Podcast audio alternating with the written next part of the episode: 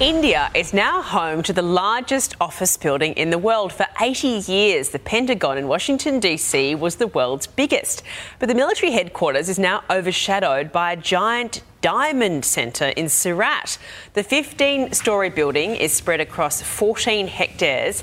It's a one stop shop for more than 65,000 diamond professionals, including cutters, polishers, and traders. Wow. I mean, the great irony of that is that the Pentagon's actually shaped like a diamond. They probably had a missed opportunity Yeah. to make Yeah. it diamond shaped. Totally. There you go. It's massive. I, I mean, presumably this was, you know, well underway before the pandemic. I'm just wondering what India's rate of working from home is.